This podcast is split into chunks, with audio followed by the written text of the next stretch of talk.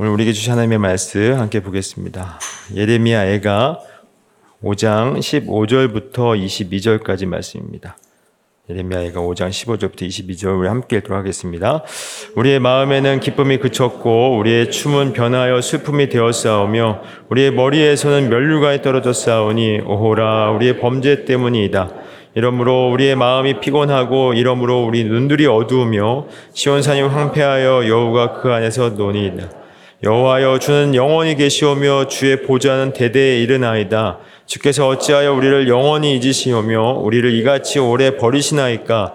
여호와여 우리를 주께로 돌이키소서 그리하시면 우리가 주께로 돌아가겠사오니 우리의 날들을 다시 새롭게 하사 옛적 같게 하옵소서 주께서 우리를 아주 버리셨사오며 우리에게 진노하심이 참으로 크시나이다 아멘 어, 예전에 그 제가 신문 사설을 한번 읽은 적이 있었는데 이런 내용의 글이었습니다. 어떤 내용이었냐면 그 기자가 한 그 정부 고위 관리한테 물어봤답니다. 뭘 물어봤냐면 그 뇌물을 받고 처벌을 받았음에도 불구하고 왜 또 뇌물을 받냐고 그렇게 물어봤대요.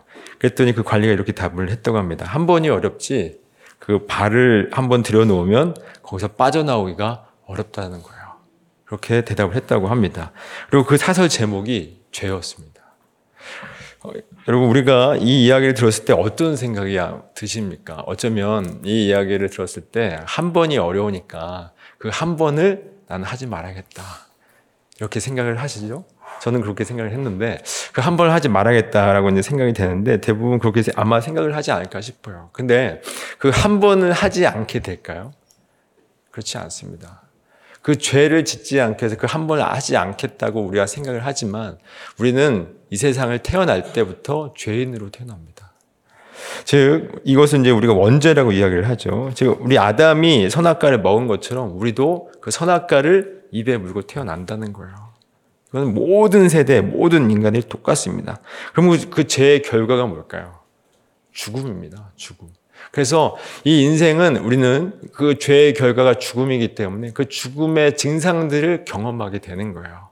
어쩌면 우리의 인생 내내 이 죽음의 증상들을 경험하다가 가는 겁니다. 우리 인생 내내. 그래서 근데 인간들은 이 죽음의 증상들 안에서 살 수가 없어요. 그래서 이 죽음의 증상들에서 벗어나고 싶어 합니다. 그래서 스스로 애쓰고 노력을 하는 거예요. 그래서 뭘 만들었을까요? 과학을 만들고 또 교육을 만들고 도덕 체계와 이념들을 만드는 거예요. 사실 우리가 자본주의와 또 공산주의 같은 그 이념들도 결국 하나님 없이 인간 스스로 행복하고 또 즐겁게 살고자 하는 유토피아를 만들기 위해서 그런 이념들을 만든 겁니다. 결국 죄된 본성에서 그런 만들었다, 죄된 본성에서 비롯됐다라는 거죠. 그러나 인간들은 이 죽음의 증상들을 아무리 벗어나려고 애쓰고 노력했지만 벗어날 수가 있을까요? 없을까요? 결국 벗어날 수가 없는 겁니다. 왜냐하면 결국 죽음에 이르기 때문에. 결국 죽음에 이르기 때문에 벗어날 수가 없다는 거죠. 즉, 인간에게는 소망이 없는 거예요. 구원할, 구원을 이룰 수 있는 소망이 인간에게는 전혀 없다는 겁니다. 그러나 인간들은 이 땅의 그 공중 권세자 분자인 마귀에게 속고 있는 거예요. 뭘, 뭘 속고 있을까요? 이 땅이 소망이다. 그걸 바라봐야 된다라고 속고 있는 겁니다. 근데 결국 죽음에 이르는 겁니다. 그래서 속고 있는 겁니다. 그러면 우리는 어떻게 될까요? 제가 어저께 그 창세전 언약에 대해서 말씀을 드렸습니다. 하나님께서 창세전에 우리 거룩하고 흠이 없게 하시려고 우리를 선택하셨다. 하나님의 자녀를 선택하셨다라고 말씀을 드렸는데 이 말씀은 곧 창조가 시작이 되어 창조 그 하나님이 선택하신 이후에 창조가 시작이 되었고 그다음에 우리 인생이 있다라고 하는 그런 말씀입니다. 그래서 그런 말씀드린 것처럼 그런데 지금 말씀드린 것처럼 우리조차도 이 세상에 창세 전에 우리가 선택이 됐지만 우리조차도 선악과를 입에 물고 이 세상에 태어난다는 거예요. 우리조차도 선택이 됐지만 그래서 우리도 이 세상에 뭘 경험을 할까요? 죽음의 증상들을 경험하는 겁니다. 그리고 입에 물고 그 선악과를 입에 물고 태어났기 때문에 우리도 하나님 없이 행복하게 살려고 하는 거예요. 하나님 없이. 그러니까 우리도 하나님 없이 유토피아를 이 세상에서 만들고 싶어 하는 죄된 본성대로 살고 있는 겁니다. 그런데 창세 전에 하나님께서 선택하신 백성들은 이 인생 가운데 깨닫는 게 있어요. 이 인생이 소망이 없다는 사실을 깨닫는 겁니다. 어느 순간, 어느 시점에. 사람마다 각자가 다르겠죠. 어떤 사람은 10대 때 깨닫는 사람이 있고, 어떤 사람은 20대, 뭐 30대, 어떤 사람은 죽기 전에 깨닫는 거예요.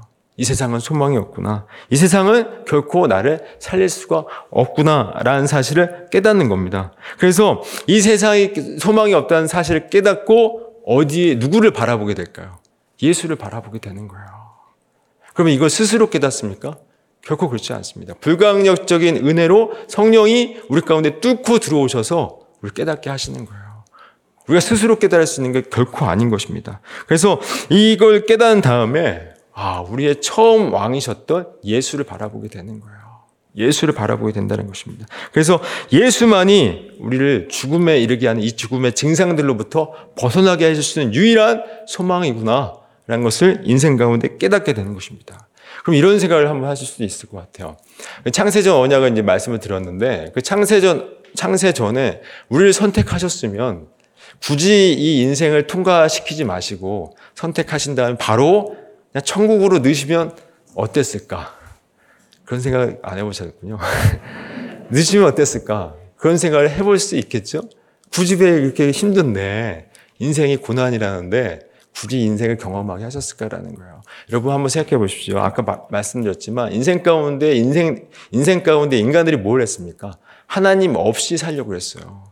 유토피아 만들려고 했습니다. 그래서 과학을 만들었고 교육 체계, 도덕 체계 이런 모든 것들을 이념 체계 이런 모든 것들을 만들었어요. 하나님 없이 살려고. 근데 됐습니까? 어쩌면 지금도 ING 중이고 현재 진행형이에요. 지금도 하나님 없이 살려고 하는 애씀과 노력들이 인간 인간의 그 죄된 본성으로부터 계속해서 지금 나타나고 있는 현상들을 우리는 목도하고 있습니다. 그런데 정말 될까요? 그렇지 않습니다. 하나님 없이는 결코 인간은 구원받을 수 없다는 사실을 성도에게 가르치려고 이 인생이 있는 거예요. 우리는 이미 선택을 받았고 이미 천국 갈 겁니다. 그러나 이 인생이 있는 건 여기에서 배우는 거예요. 아, 하나님만이 우리 유일한 소망이시구나를 배우는 거예요. 이거를 광야 40년의 비유해서 그대로 설명하고 있는 겁니다.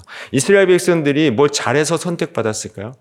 그렇지 않습니다. 그 언약 안에 있었기 때문에 그들이 선택을 받은 거예요. 그리고 나서 그들이 은혜로 선택을 받았는데 광야로 들어갔습니다. 40년 상 40년 동안 광야 생활을 했어요. 그것은 뭐냐면 은혜가 무엇인지를 가르쳐 주려고 그 광야 40년이 있는 겁니다. 그 광야 40년 동안 그들이 뭘 했을까요? 원망과 후회밖에 안 했어요. 하나님을 섬겼습니까? 그렇지 않습니다. 그러나 그들은 너희들은 너희들의 힘으로 사는 것이 아니야. 내 은혜로 사는 것을 가르쳐 주려고. 마찬가지로 성도에게 이 인생은 하나님의 은혜로 사는 것. 너희들은 하나님께만 소망을 둬야 된다는 사실을 가르쳐 주려고 이 인생이 있는 겁니다. 그렇다면 저와 여러분이 하나님께만 소망이 있습니까? 아멘이 없어요. 있습니까? 예. 네, 그러면 잘 사는 거예요. 잘 가고 있는 겁니다. 여러분의 상황과 환경이 어떠할지라도 여러분들은 잘 가고 있는 거예요. 하나님께 소망이 두고 있다면 그래서 구원은 오직 하나님께만 있다는 그 고백 속에 고백을 받아내시려고 여러분에게 인생이 있는 겁니다. 그런데 제가 왜 제가 이 서, 서론을 여기까지 얘기를 했냐면 이 이야기가 바로 예레미야 애가의 결론이에요. 19절부터 21, 22절까지 그 내용을 하고 있는, 그 이야기를 하고 있는데, 먼저 어제 이어서 선지자가 자신들의 처지를 계속해서 이야기합니다. 15절부터 18절까지인데, 우선 15절부터 16절까지 자신들의 처지가 어떠한지 얘기하는 걸 한번 읽어보도록 하겠습니다. 15절부터 16절입니다. 시작. 우리의 마음에는 기쁨이 그쳤고, 우리의 춤은 변하여 슬픔이 되었사오며, 우리의 머리에서는 멸류관이 떨어졌사오니, 오호라, 우리의 범죄 때문이다. 지금 말씀을 보니까 지금 마음에는 기쁨이 그쳤고 춤이 변하여 슬픔이 됐답니다. 그리고 그 이유가 뭐냐면 16절 보니까 우리의 범죄 때문입니다. 죄를 지었기 때문입니다. 라고 고백을 하고 있어요. 즉, 이스라엘 백성들이 하나님을 외면했기 때문에 하나님 없이 스스로 자만하고 교만하여 하나님 없이 스스로의 힘으로 살려고 한 결과가 이렇게 된 거예요. 스스로의 힘으로 살려고 한 결과가.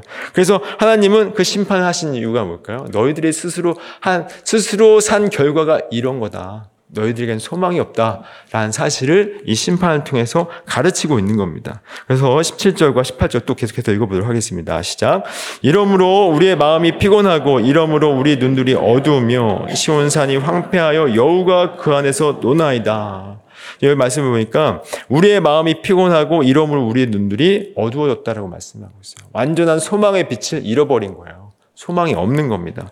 그래서 시온산이 황폐하여, 그러니까 예전에 그 다윗과 그 솔로몬 시절에 그, 그 화려했던 그 시온산이 황폐하게 되어서 여우가 그 안에서, 그러니까 들짐승들이 그 안에서 뛰어논다. 그런 말을 하고 있는 거예요. 얼마나 황폐하게 되었으면 지금 이렇게 되었는가라고 얘기를 하고 있는 거예요. 제가 예전에 그 성지순례 갔을 때 그 저 시리아를 거쳐서 레바논을 한번 간 적이 있었어요. 근데 레바논이 그 중동의 유럽이라고 하더라고요. 그래서 굉장히 깨끗하고 또 괜찮았습니다. 근데 갔는데 그때는 전쟁인 상황이 아니었는데 그 테러가 많이 있었어요. 그때도. 그래서 테러가 많이 있어가지고 지금 우리처럼 이렇게 보이는 정상적인 그 도시였음에도 불구하고 총탄 자국이랑 그 폭탄 자국이 도시 곳곳에 있는 거예요. 그 모습을 보고 굉장히 충격을 받았거든요. 근데 만약에 우리나라에서 그런 전쟁 상황이 지금 있다고 한다면 어떨까요? 어떤 충격을 받을까요? 지금처럼 정말 우리가 소망하고 있는 것들, 부와 명예와 인기를 여전히 우리가 소망하고 있을까요? 그런 전쟁 상황 속에서 결코 그렇지 않을 겁니다. 결코 그걸 소망하지 않을 거예요. 뭐만 누구를 바라보게 될까요? 하나님 바라보게 되는 거예요. 하나님 바라보게 되는 거예요. 하나님은 그걸 말하시는 겁니다. 하나님은 여러분들의 상황을 바꿔주시길 원하시는 게 아니에요. 하나님은 누구 바라보길 원하시죠? 하나님 바라보도록 여러분들의 상황을 이끌고 가시는 거예요. 그것이 고난이 돼도, 그것이 고통이 될지라도, 눈물이 메마를 정도로 괴로운 시절일지라도 하나님 바라보는 게 맞기 때문에 여러분을 그렇게 데리고 가시는 겁니다. 그래서 하나님 바라보도록 하시는 거예요. 예전에 그 세월호 사건 이후에 그 뭐죠? 그 아이들이 학원 수강이 갑자기 줄었대요. 왜 그런지 아시죠? 그 공부가 소망인 줄 알았는데 그게 아닌 걸 이제 아는 거예요. 물론 일시적이긴 했지만, 일시적이긴 했지만 학원 수강이 줄었답니다. 그게 소망이 아니라는 걸 알았기 때문에. 정말 저와 여러분이 어디에 소망을 주고 있습니까? 성도는 예수에게만 소망을 두는 거예요. 예수에게만. 정말 예수에게만 소망을 두기 때문에 돈과 명예와 인기로부터 자유할 수 있는 거예요. 성도는. 근데 아직 거기에 자유하지 못한다면 우리는 모르겠어요. 유아기적인 신앙일 수도 있고 성도가 아닐 수도 있습니다. 이건 굉장히 심각한 얘기인 거예요. 성도의 소망은 예수밖에 없는 겁니다. 예수가 유일한 소망, 유일한 소망이에요. 유일한 소망. 유일한 소망이기 때문에 그 모든 것으로부터 자유할 수 있는 것이 바로 성도의 특권인 거예요. 그 특권을 누리십시오. 어떠한 상황 가운데 있다 할지라도 그 상황 가운데 묶여서 낙심하지 마시고 주저앉지 마시고 여러분이 성도라는 정체성을 잊으시면 안 되는 거예요. 성도는 예수만 소망하는 자가 되는 것입니다. 그래서 선지자가 19절에서 이렇게 얘기를 하는 겁니다. 19절 함께 읽겠습니다. 시작. 여호와여 주는 영원히 계시오며 주의 보좌는 대대에 이르나이다. 이 말씀은 뭐냐면 주는 영원히 계시오며 주의 보좌는 대대에 이르는 말, 이 말은 뭐냐면 지금 그 예레미야 선지자가 여호와 하나님이 우리의 왕이 되어 달라는 강구예요. 하나님, 우리의 왕이 되어 주십시오. 라고 하는 강구인 겁니다. 왜냐하면 하나님 우리는 하나님을 배반해서 배반해서 이렇게 망했지만 하나님이 우리의 왕이 되어 주시면 우리의 소망이 될 수 있을 것 같습니다. 라고 얘기를 하고 있는 거예요. 다시 말하면 하나님이 우리의 소망입니다. 여호와 하나님이 우리의 소망입니다라고 고백을 하고 있는 거예요. 그런데 이 선지자가 왜 이렇게 고백을 할 수, 이렇게 강구를 할 수 있었을까요? 이 기도가 무엇을 근거로 한 기도라고요? 다 까먹으셨어요. 그죠?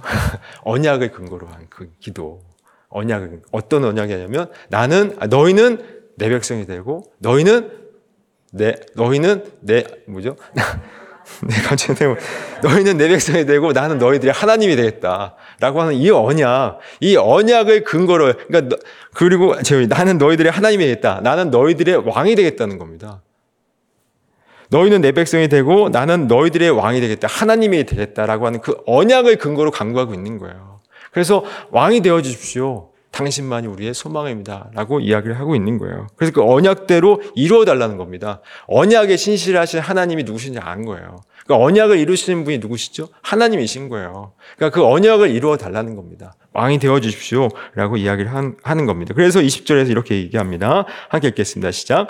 주께서 어찌하여 우리를 영원히 잊으시오며 우리를 이같이 오래 버리시나이까 이렇게 얘기하고 있어요. 이게 무슨 말이냐면 이게 무슨 말이냐면 어, 당신이 우리의 왕이 되어 주신다고 언약하지 않았습니까? 그러니 영원히 잊으시오며라는 것은 끝까지 우리를 버리시진 않는 거죠. 얘기를 하고 있는 거예요. 우리를 끝까지 버리실 건 아닌 거죠. 제가 표현이 좀 그랬는데 그렇게 얘기를 하고 있는 거예요. 지금 영원히 잊으시며 우리를 이같이 오래 버리시나이까 당신이 우리의 왕이 되어 주신다고 약속하지 않으셨습니까? 언약하지 않으셨습니까? 우리를 끝까지 버리시진 않는 거죠. 라고 얘기를 하고 있는 겁니다. 그랬더니 21절에서 이렇게 또 기도를 합니다. 함께 읽겠습니다. 시작. 여호와여 우리를 주께로 돌이키소서 그리하시면 우리가 주께로 돌아가겠사오니 우리의 날들을 다시 새롭게 하사 옛적 같게 하옵소서 이렇게 얘기하고 있어요. 말씀을 보니까 여호와여 우리를 주께로 돌이키소서 그리하시면 우리가 주께로 돌아가겠나이다. 그러니까 우리의 힘으로는 주님께 돌아갈 수가 없습니다. 하나님이 우리를 돌이키게 해 주셔서 돌아가게 해 주십시오라고 강구하고 있는 겁니다. 그런데 어떻게 돌아가게 했냐면 보니까 우리의 날들을 다시 새롭게 하사 옛적 같게 없어서 이 말은 뭐냐면 옛날로 돌아가 이전의 상황으로 돌아갈라 돌아가다라는 돌아가게 해달라는 말이 아니라 하나님과의 관계가 회복되게 해달라는 말입니다. 어떤 관계일까요?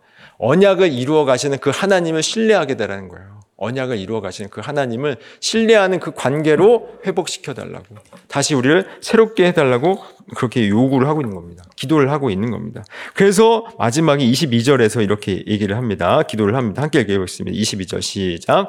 주께서 우리를 아주 버리셨사오며 우리에게 진노하심이 참으로 크시나이다. 라고 끝이 마치고 있어요.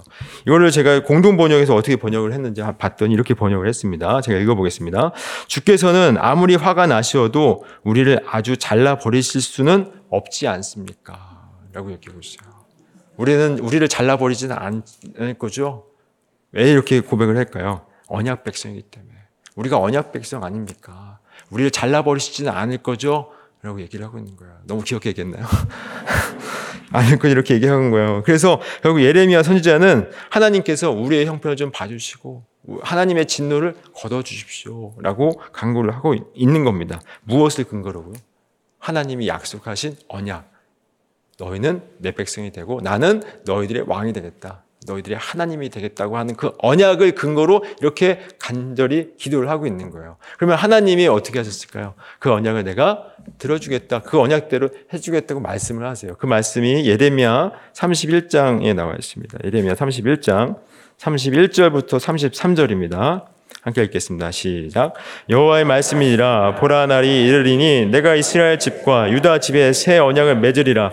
이 언약은 내가 그들의 조상들의 손을 잡고 애굽 땅에서 인도하여 내던 날에 맺은 것 같지 아니할 것은 내가 그들의 남편이 되었어도 그들이 내 언약을 깨뜨렸습니다. 여호와의 말씀이니라. 그러나 그날 후에 내가 이스라엘 집과 맺을 언약은 이러하니 곧 내가 나의 법을 그들의 속에 두며 그들의 마음에 기록하여 나는 그들의 하나님이 되고 그들은 내 백성이 될 것이라 여호와의 말씀이니라. 아멘. 여기 말씀을 보니까 나는 그들의 하나님이 되고 그들은 내 백성이 될 것이라 여호와의 말씀 이다. 그렇게 할 것이다.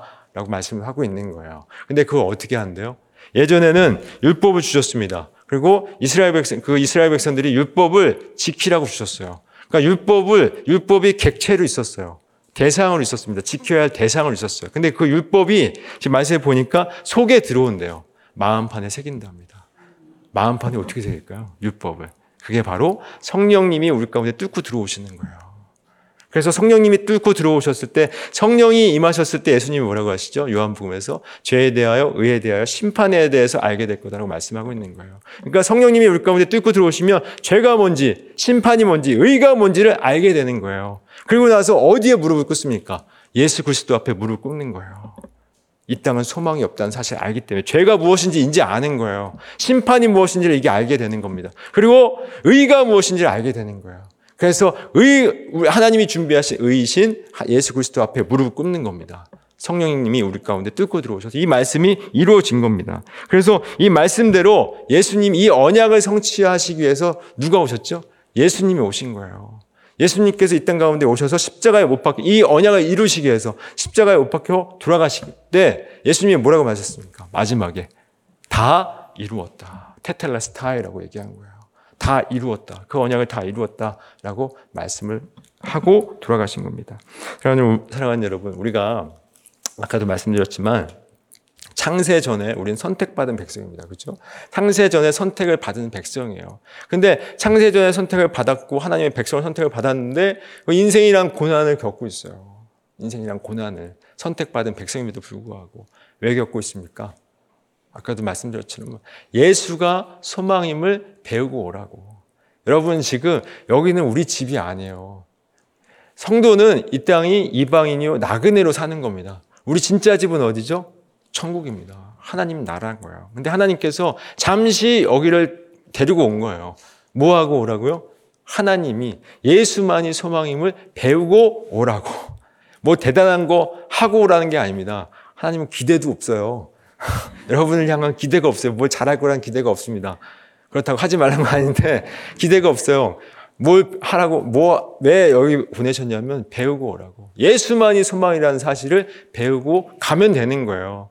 그렇다면 여러분이 예수만이 소망임을 지금 믿음으로 고백하고 있다면 아까도 말씀드렸지만 여러분 잘 살고 있는 거예요. 여러분들의 처지가 어떨지, 여러분들의 형편이 어떨지 모르겠지만 그래서 그것 때문에 눈물 흘릴 수밖에 없겠지만 여러분이 예수만의 소망임을 믿음으로 고백하고 있다면 여러분은 지금 잘 가고 있는 겁니다.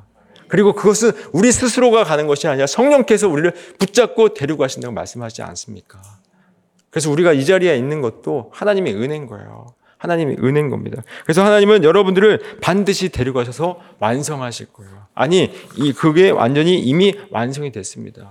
마태복음 5장 4절을 잠깐 한번 보도록 하겠습니다. 마태복음 5장 4절. 마태복음 5장 4절 함께 읽겠습니다. 시작. 애통하는 자는 복이 있나니 그들이 위로를 받을 것이며라고 말씀하고 있어요. 애통하는 자는 복이 있답니다. 왜 복이 있을까요? 성도는 이 땅에서 애통하는 자들인 거예요. 인생 내내 애통하는 자들입니다. 왜 애통할 수밖에 없을까요? 하나님 외에 의지하는 것들 다 끊어내고 있기 때문에. 여러분들 정말 하나님 외에 다른 것들 의지하는 거 많으시죠? 그걸 끊어내고 있는 작업을 하고 있는 거예요. 그래서 애통할 수밖에 없습니다. 근데 그게 복이래요. 왜 복입니까? 예수 바라보게 하시니까. 예수 바라보게 하시기 때문에 그게 복이라고 얘기를 하고 있는 겁니다. 여러분, 예수만이 소망입니다. 예수만이 우리의 소망임을 믿음으로 고백하십시오. 그리고 믿음대로 사십시오. 믿음대로 사는 거예요. 예수만이 소망입니다라고 고백하고 있지만 다른 것을 소망하며 살지 마시고 그 소망대로 그 믿음대로 사는 게 바로 성도인 거예요. 그 성도다운 그 모습을 좀 보여주십시오. 그리고 하나님은 너희는 내 백성이 되고 난 너희들의 하나님이 되겠다라고 한 이 언약이 이미 묵시 속에서 완성이 됐어요. 그러니까 완성이 된 상태에서 우리는 가고 있는 겁니다. 그거를 요한 계시록에서 우리가 확인을 할 수가 있습니다. 우리 요한 계시록 한번 보겠습니다. 요한 계시록 21장 3절, 4절 말씀입니다. 함께 읽겠습니다. 시작. 내가 들으니 보좌에서 큰 음성이 나서 이르되 보라 하나님의 장막이 사람들과 함께 있음에 하나님이 그들과 함께 계시리니 그들은 하나님의 백성이 되고 하나님은 친히 그들과 함께 계셔서 모든 눈물을 그 눈에서 닦아 주시니 다시는 사망이 없고 애통하는 것이나 곡하는 것이나 아픈 것이 다시 있지 아니하리니 처음 것들이 다 지나갔음 이러라. 아멘. 여기 말씀 보니까 3절에 보니까 그들은 하나님의 백성이 되고 하나님은 친히 그들과 함께 계셔서 그래서 뭐라고 말씀하시죠? 눈물을 닦아주시고 다시는 사망이 없고 애통하는 것이 없답니다. 할렐루야. 이 모습을 지금 요한이 직접 보고 쓴 거예요. 이 묵식 가운데 완성이 된 겁니다. 완성이 된 상태에서 우리는 지금 가고 있는 거예요. 모든 눈물, 모든 애통함, 이 땅에서는 애통할 수밖에 없지만 거기에서 애통함이 없답니다. 왜 애통함이 있을 수밖에 없죠? 끊어내시기 위해서. 예수만이 소망이 위해서. 이미 완성이 됐어요. 완성이 됐습니다. 그러니 이 말씀 붙잡고 잘 살아내셨으면 좋겠어요. 예수만이 소망임을 잊지 마십시오. 예수만이 소망임을. 이 예레미야 아이가는 어떻게 보면 굉장히 좀 우울해요. 그죠? 하는 저도 힘들었는데 우울합니다. 그럼에도 불구하고 마지막에 예수만이 소망임을 우리에게 말씀하고 있어요. 하나님이 우리의 왕이십니다. 라고 강구를 하고 있는 거예요.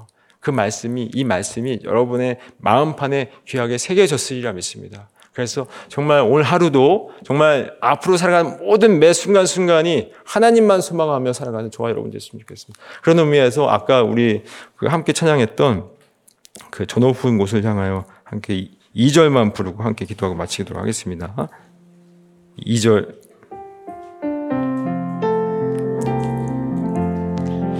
괴로움과 죄가 있는 곳, 나 비록 여기 살아도 빛나고 높은 저곳을 날마다 바라봅니 우리 다시 한번 고백하겠습니다. 괴로움과 괴로움과 죄가 있는 곳 나비로운 여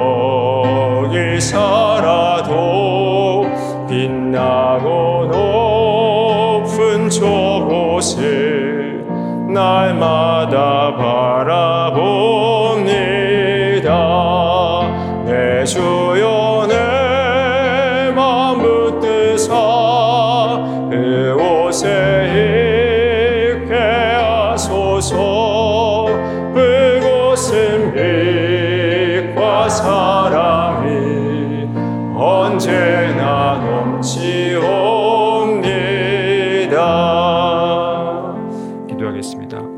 하나님 괴로움이 넘치는 인생을 살고 있습니다 과야 같은 인생을 살고 있습니다. 그러나 주님 하나님께서 우리를 창세전에 선택하셔서 우리 인생 가운데 밀어넣으셔서 너무나 힘들고 괴로운 시기를 보내고 있지만 예수만이 소망임을 가르쳐 주시기 위해서 이 인생을 허락하셨음을 이제 알게 하셨사오니 주님 인생 가운데 만나는 모든 괴로움들 때문에 이제는 낙심하여 주저앉기보다는 우리에게 허락하신 그 하나님 나라 영원한 소망을 바라보며 이 모든 것들을 넉넉히 이겨낼 수 있도록 인도하여 주시옵소서.